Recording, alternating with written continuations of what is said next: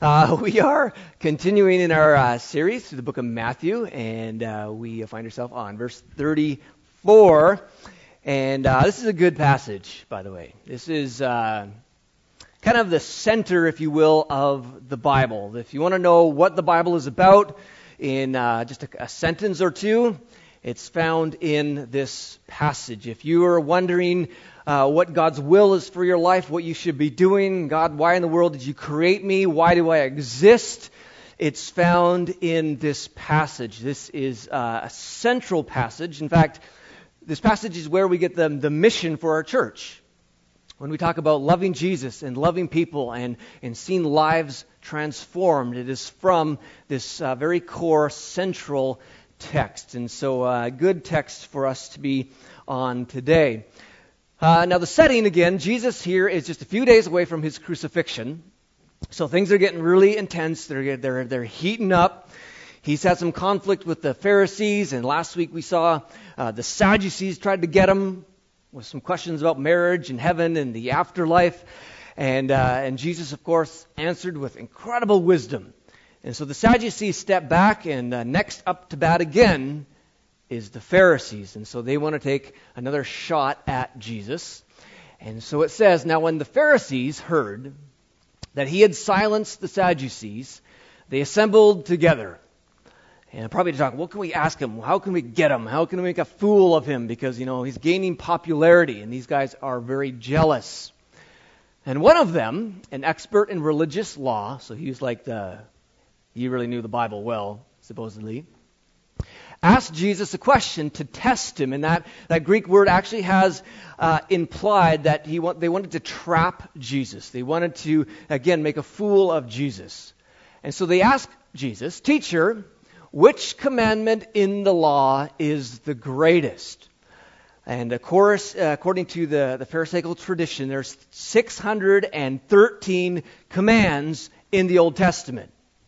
So they ask him, which one is the greatest? This is a test to see if he uh, knew which, out of all of those commands, which one would be the most important command. Because if he gets it wrong, then they're going to make a bit of a fool of him. And so Jesus answers Love the Lord your God with all your heart, with all your soul, and with all your mind. This is the first and greatest commandment. The second is like it love your neighbor as yourself. All the law and the prophets depend on these two commands. So love God and love people. All of the law and the prophet depends on these two commands. Now, for us to really kind of figure out this text, when it comes to us loving God and, and loving people, we first need to look at what does it mean to love. Because if you have a very small definition of love, then you're going to love in, in, a very small way. But if you have a, a full, uh, big, huge kind of biblical definition of love, then all of a sudden we see that there's a real challenge in this text. And, and when it comes to love, I mean, the best place to go is God. I mean, we could kind of all sit down together and talk about, hey, what do you think love is? And I'd say, well, I think it's this. And you might say, well, I think it's this. But there's only one perfect source, and that is God. Because God, by his very definition, is a God of love. And God has always existed before, and he's the one who created everything, and, and, and he is the very definition of love. And so if we want to find out what it means to really love God and love people, what it really means to love, we need to look to God. And, and thankfully, he tells us what love is in, in the scriptures. Now, some people in our culture will say uh, love is just a feeling. And, and, that, and that's part of love sometimes. I mean, uh, feeling is an important part, but it's not big enough because if love were just a feeling, that's not enough to carry a marriage or a friendship through a difficult period. It's not enough to, uh, to help you love those whom you don't like if it's just a feeling. It is much more than a feeling. Other people, and more commonly, will say that love is an action. Love is an action, and this, this gets closer to the biblical definition. That to love someone without ever acting is not true love. But it's even bigger than that. Because it's possible to act in a way that looks loving and actually not be loving. And this is actually what it says in 1 Corinthians 13. It says this. It says, If I give all I possess to the poor and give over my body to hardship, that I may boast, but do not have love, I gain nothing. I mean, giving all your possessions to the poor, that action looks very loving. Incredibly loving. If one of us just gave all that we had and we give it all to the poor, we would all look at it and say, that is so loving, that action. But this text says that if you do that so that you might boast, if you do that for selfish reasons, so you can get on TV or whatever it might be, that you're actually not acting in love.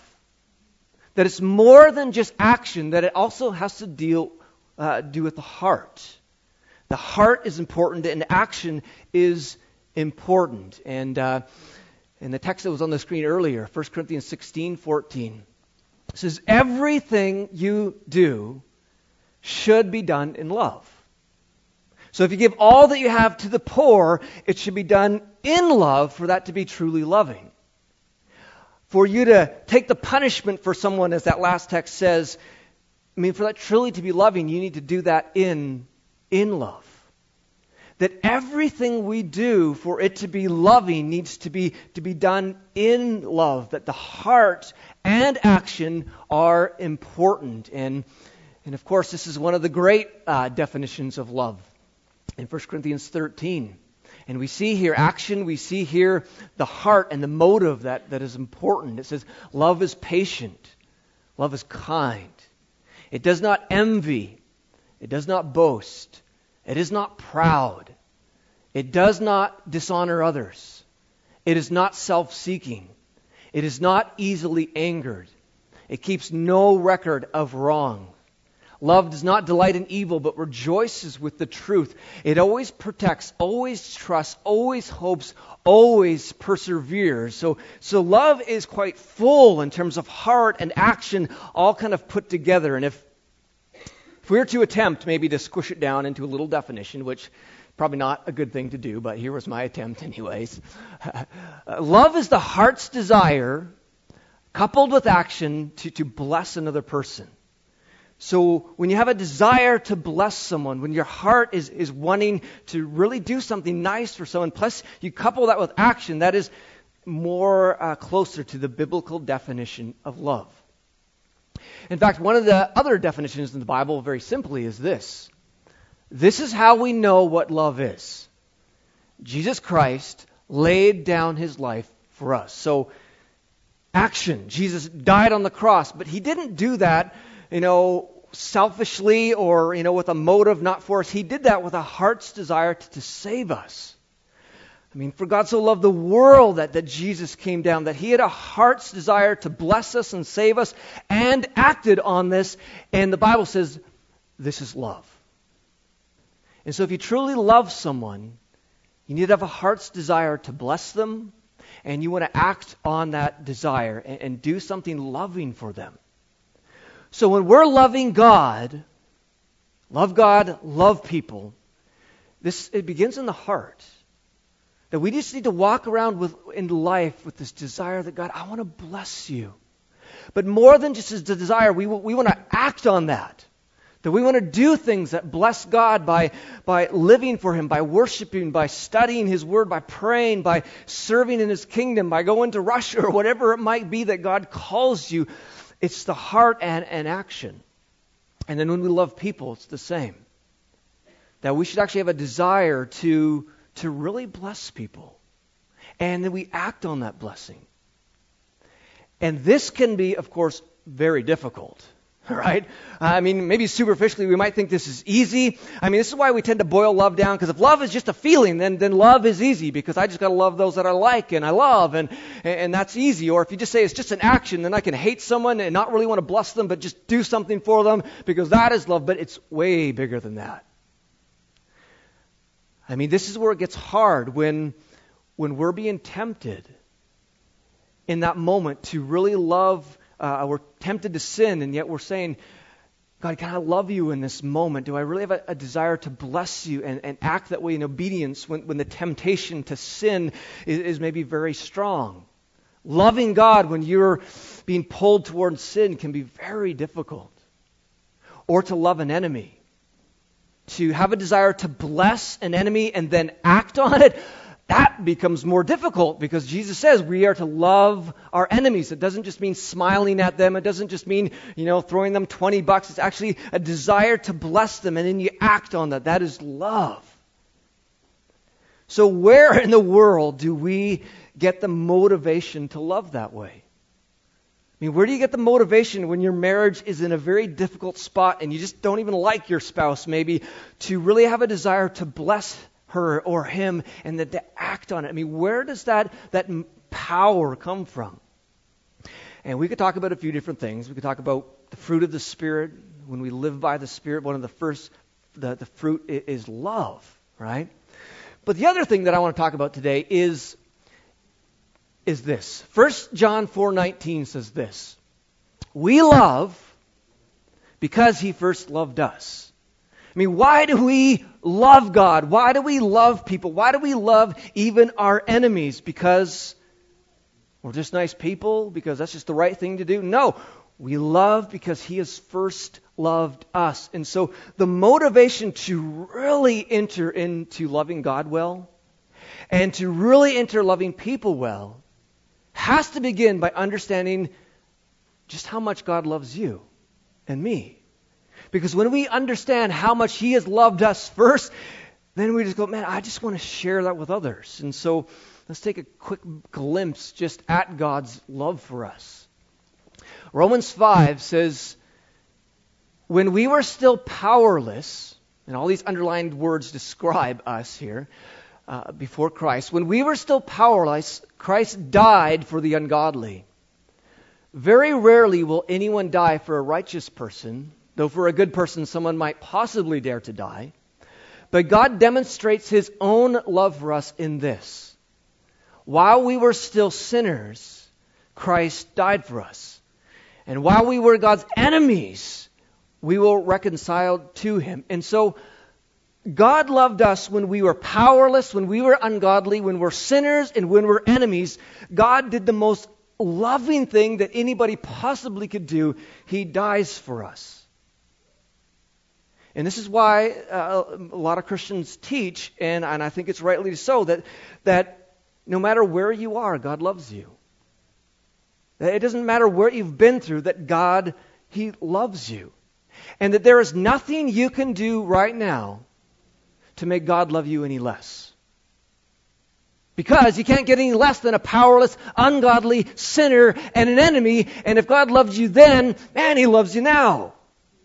And if you're feeling like God couldn't love me because I'm a, a, an enemy and a sinner and God I'm powerless and God would never love me because look at me, He does.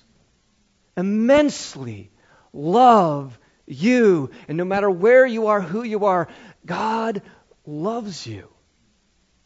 I mean, God loves you just as you are.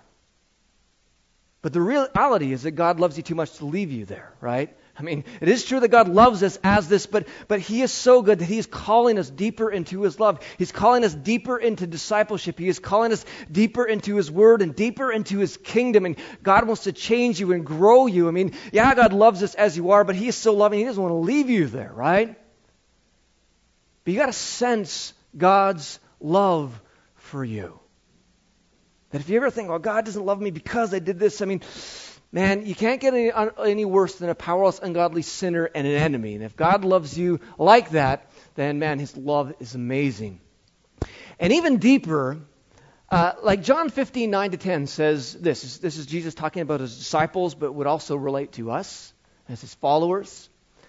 Just as the Father has loved me, I have also loved you. Now, Think for a moment about the Trinity Father, Son, Holy Spirit. One God, uh, three persons, all equal, right? And there's perfection. There is no sin in God. Just think how much the Father loves the Son and the Son loves the Father, and the Father loves the Holy Spirit, and the Holy Spirit loves Jesus.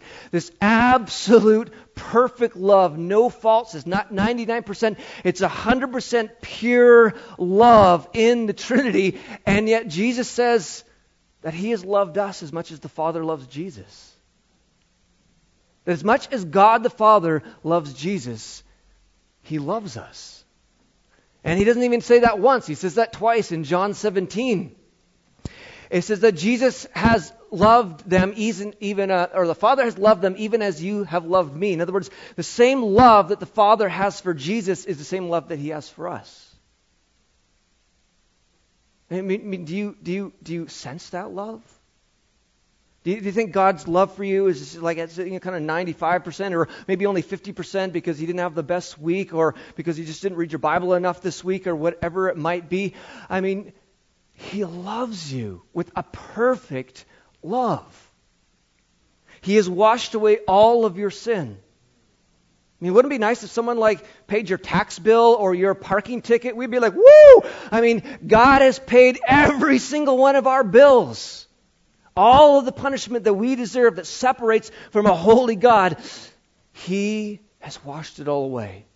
All of our guilt, all of our shame, He has given us a, new life in Him. We get to experience the kingdom. We have everlasting life in the new heavens and the new earth, as we talked about last week. I mean, what His love is so deep, it is so wide, it is so absolutely amazing. I mean, a true kind of love like this. And then God says that we're to pass it live on. That we're actually to, to, be like replicators of his love. Uh, I mean, Jesus said, freely you have received, freely give. Uh, we have not received God's love because we're great people. God loved us when we're sinners, when we're enemies, when we're ungodly. God loved us then. I mean, He has freely given it to us. He didn't say, Jesse, if you want my love, you got to give me $10,000. Or Jesse, if you want me to love, you got to be really, really, really, really, really good. He has freely given us love, and therefore we freely give others love. But the problem is we love to charge for our love, don't we? We love it. I will only love you if you do this, this, this, and this. I will only love you if you hold up your end of the bargain. I will only love you if you're nice to me. We charge for our love. We've received free love from God, yet we take that and we go, you know, I'm going to, you know, mark that up. Charge people.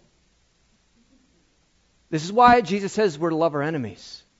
Because God has loved us as enemies, we love our enemies. This is why God calls us to forgive. Because He has forgiven us, we forgive. And uh, Ephesians 5 1 says, Follow God's example. Now, what is His example? Again, he, he sent his son when we were enemies, when we were far away from him, when we were miserable. Uh, he loved us as enemies. We're to follow in that example, right? He is kind and patient. And therefore, uh, follow God's example, therefore, as dearly loved children, and walk in the way of love. That's what it says. Follow God's example. And one of the first things it says is just, just, just walk in the way of love. As 1 Corinthians 16 says, do everything in love. Now, how much love are we to give? Just as Christ loved us and gave himself up for us as a fragrant offering and sacrifice to God. I mean, that is, is the example. And it's funny how we say, well, you know, I'll just be as loving as, you know, loving as my pastor is loving. Or I'll just be as loving as my wife is loving. I'll just be as loving as that person. You know, that, that's, that's not the example. I'm not the example. Now, I'm to be an example, but the ultimate example is God. And this is why we cannot sit back and say, I'm not going to forgive you because God has forgiven us all our sin. Why we can't sit back and say, I'm, just, I'm so bitter about what you've done because you've done it. Now God has washed away our sin. This is why God says, love your enemies. He says there's to be no limit on, on our love because there's been no limit on the love that He has given, given us. Now, in this text, in verse 40, it says, All the law and the prophets depend on these two commands. Now remember the guy asked Jesus, What is the greatest command? And Jesus answers with two. Right? I mean, if you ask somebody, what is the best thing in the world? And they give you two, it's like, well, ask for one, right? Jesus gives two. And the reason is because the unity of loving God and loving people is so intertwined you can't separate them. Uh, you can't pull them apart. In fact, Jesus says here that all the law and the prophet depend on these two commands. I mean, of course, he was talking about the Old Testament in that day, but uh, the summary of all the 613 laws is found in loving God and loving people. He didn't just say loving God, he said loving God and loving people. I mean, the Bible is so very clear that, that if we ever try to separate these things, we're on very dangerous ground that if we say, well, I'm just about loving God and I'm happy to remain unforgiving towards somebody, I'm happy to be angry at that person, to have a grudge against that person, but I love God, the Bible says you are on such dangerous ground. Because these commandments are so intertwined. I mean, just read through the book of 1 John. For instance, this one passage says, We know that we have passed from death to life because we love each other. How do you know you're saved? John says. Because you love one another. Anyone who does not love remains in death. Anyone who hates a brother or sister is a murderer, and you know that no murderer has eternal life residing in him. This is how we know what love is. And again, the example Jesus Christ laid down his life for us. And we ought to lay down our lives for our brothers and sisters. If anyone has material possessions and sees a brother or sister in need but has no pity on him, how can the love of God be in that person? Again, action. I mean, it's so clear that you cannot say, God, I'm in love with you and I love you, I love you, I love you, yet be an angry, bitter, unforgiving person who doesn't love people. I mean, you've just been fooled. You're in a delusion. Satan's got you in a trap. These, these two commands, they are intertwined. Now, now, granted, sometimes it is really hard to forgive someone. And sometimes it's really hard not to be bitter when someone is really hurt. And, and there are times when we run to God and, and we're going, God, I need your help I need your strength. But it's to realize that these two are so closely tied together.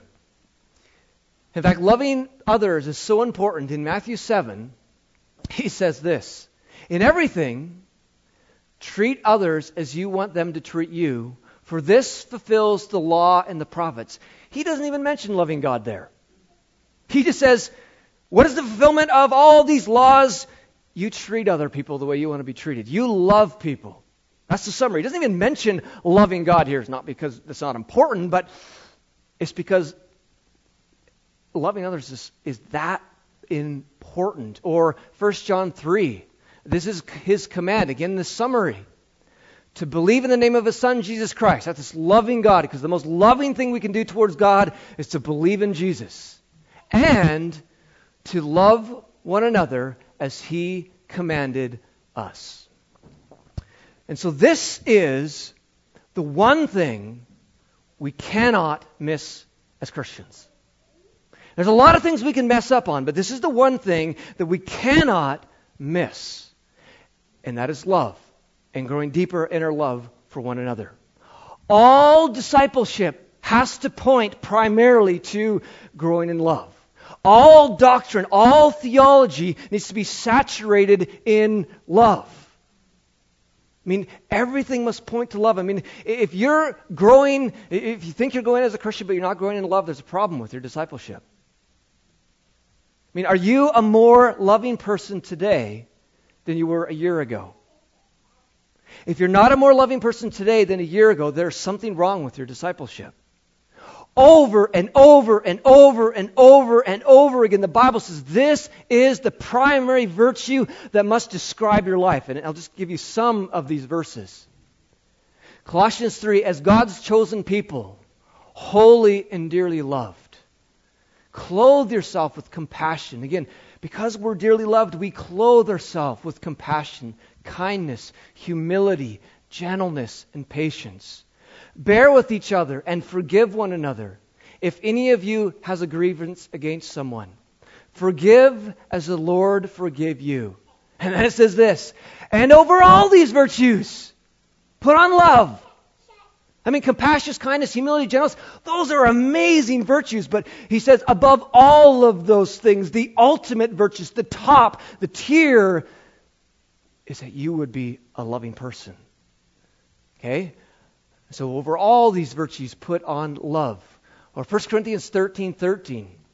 Now these three remain faith, hope, and love. Faith is important, hope is important, love is important. But then he says, the greatest of these is love. Or Galatians 5 6, there they're dealing with a conflict of the circumcisers. Making, they wanted to, everybody to be circumcised because if you weren't circumcised, you weren't saved. And they were all like, oh, you know, this is theology. You need to be circumcised. And, and Paul pipes in and says, hey, look, the only thing that counts is faith expressing itself through love. If your desire to have everybody circumcised is not soaked in love, there's a problem with your faith. The only thing that counts is faith expressing it through love. Now we say, we challenge these words. Well, there's courses that are thing that counts. Well, obviously. There's a lot of things that are so important. Doctrine is so important. Theology is so important. I mean, I love theology. That's what I do on my vacation. I listen to theology. I mean, I love it. But if it's not soaked in love, there's a problem because all discipleship, all of our relationship must point to loving God and loving people. Or 1 Corinthians 13. If I speak in the tongues of men or of angels, but do not have love, I am only a resounding gong or a clanging cymbal. If I have the gift of prophecy and can fathom all mysteries and knowledge, and if I have a faith that can move mountains but do not have love, I am nothing. If I give all I possess to the poor and give over my body to hardship that I may boast, but do not have love, I gain nothing. Now we would say, well, you gain something, right? I mean, we gain something, but he's saying this is how important love is. You gain nothing. I mean, I don't care if this church grows to a thousand people. If the thing that they don't see most in us is love, there's a problem. We gain nothing. I don't care if there's a revival that sweeps through this. I mean, if that revival isn't about loving God more and loving people more, there's a problem with that revival. Now, sometimes we need to love people with hard truth and those kind of things. Obviously, that's, that's in the Bible. But the thing that must just pour out of us is love. And if your doctrine, your theology, your way of life, if it's not loving, you gain nothing, according to Paul. Again, this is the utmost, the very first in the line of the fruit of the Spirit. It is love. In fact, John the Apostle, who wrote the Gospel of John, 1 John, 2 John, 3 John, uh, he was the only apostle who actually lived uh, and actually died as an old age. But you read his book on 1 John, I mean, so serious about love. And a lot of times Christians, as they get older, they just kind of mature in their faith. And, and one of the early church fathers, Jerome, wrote this about uh, John the Apostle before he died. This comes from his ancient commentary on Galatians. He says this The blessed John the Evangelist, who remained in Ephesus to an advanced age and could scarcely be carried to the church with the help of his disciples. At each assembly, he used to say no more than this Little children, love one another. Eventually, the disciples and brethren who were present grew tired of always hearing the same thing and said, Master, why do you keep on saying this? He replied with a sentiment worthy of John Because it is a precept of the Lord, and it is sufficient if this alone is done. I mean, here is one of the apostles who walked with Jesus, giving his final advice before he dies to a church love one another. Love one another. So much that people were tired of hearing him say this because this is so key to the gospel, so key to our life as Christians that we would just love one another. Man, we are never going to agree on everything. We're never going to, you know, be buddy buddy friends, hanging out together, giving each other noogies all the time. But we're going to love each other, right?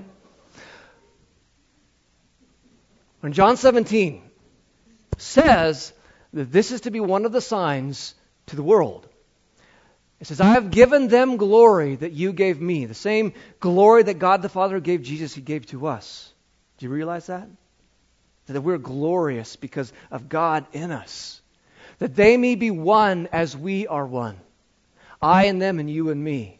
So that they may be brought to complete unity.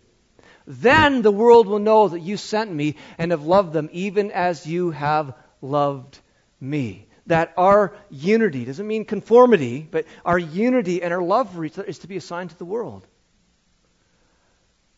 Or John 13, he, again, he says this twice. A new command I give you love one another as I have loved you. Again, that's the standard. So to love this way, you first need to be saturated in God's love for you.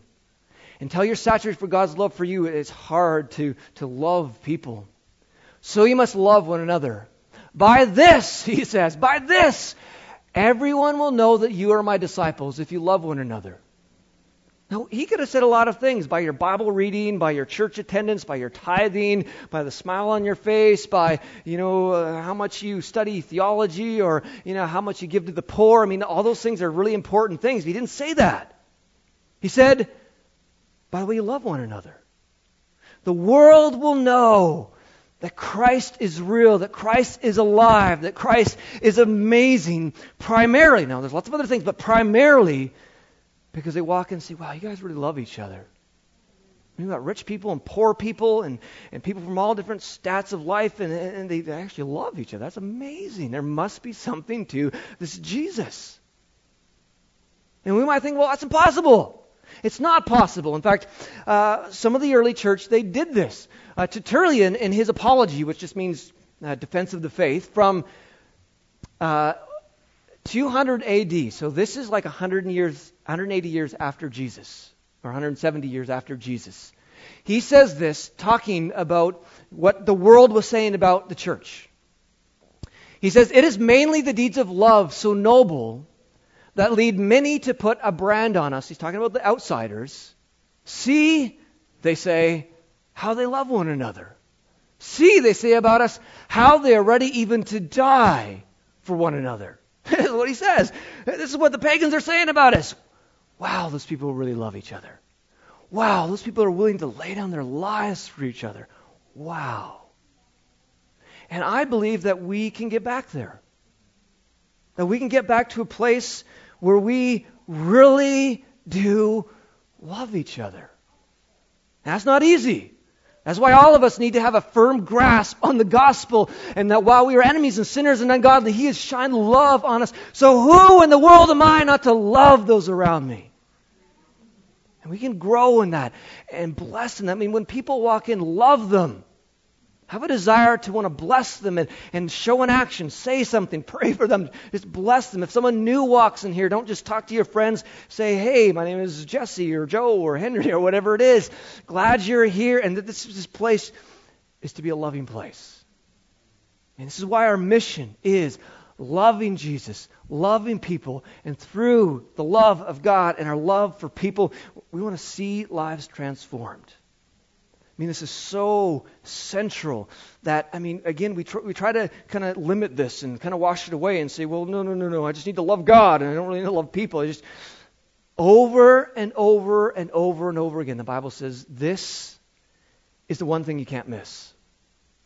This is the one thing you can't miss. And if you are not growing in love, there's a problem with your discipleship. Yeah, we're to grow in our theology, grow in our doctrine, and grow in our in our Bible reading and our prayer, and all that stuff is so important. But all of that, I mean, you got to picture all that like a sponge. Like doctrine is a sponge; it's soaked in love. And we are to be like a sponge, soaked in love. That's the challenge, eh? Because some of you are hard to love. And I know some of you look at me and say, that pastor, he's hard to love. I mean, but we're to do it because that's what He calls us to do. Right? Let's pray. Uh, God, we thank you that you have loved us so incredibly. God, even think that you love us as much as there is love flowing in the Trinity is amazing. That you loved us when we were ungodly and sinners and enemies. And that love is shining, and you keep calling us deeper into that pool of love because you want us to be united together and united with you. God, would you help us to live up to that challenge? Would you help us, God, to, to love deeply in our marriages, in our families? God, that we be willing to put away those things that, that, that are just not in line with love. And God, that you'd help us to love each other deeply in our differences here. And God, that we would focus on you and that we would study and talk and discuss and challenge each other at times, but we, we do that all in love. And so, God, I pray that you would grow us deeper. I pray that one day people from Mount Sentinel, people from this area, this community, say, wow, that Junction Church, they are a loving group of people.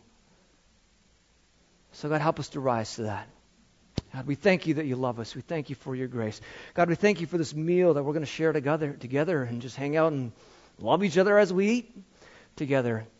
And so we pray you bless the meal. We thank you for those who put it together. And uh, we just say, God, you're good. In Jesus' name, amen.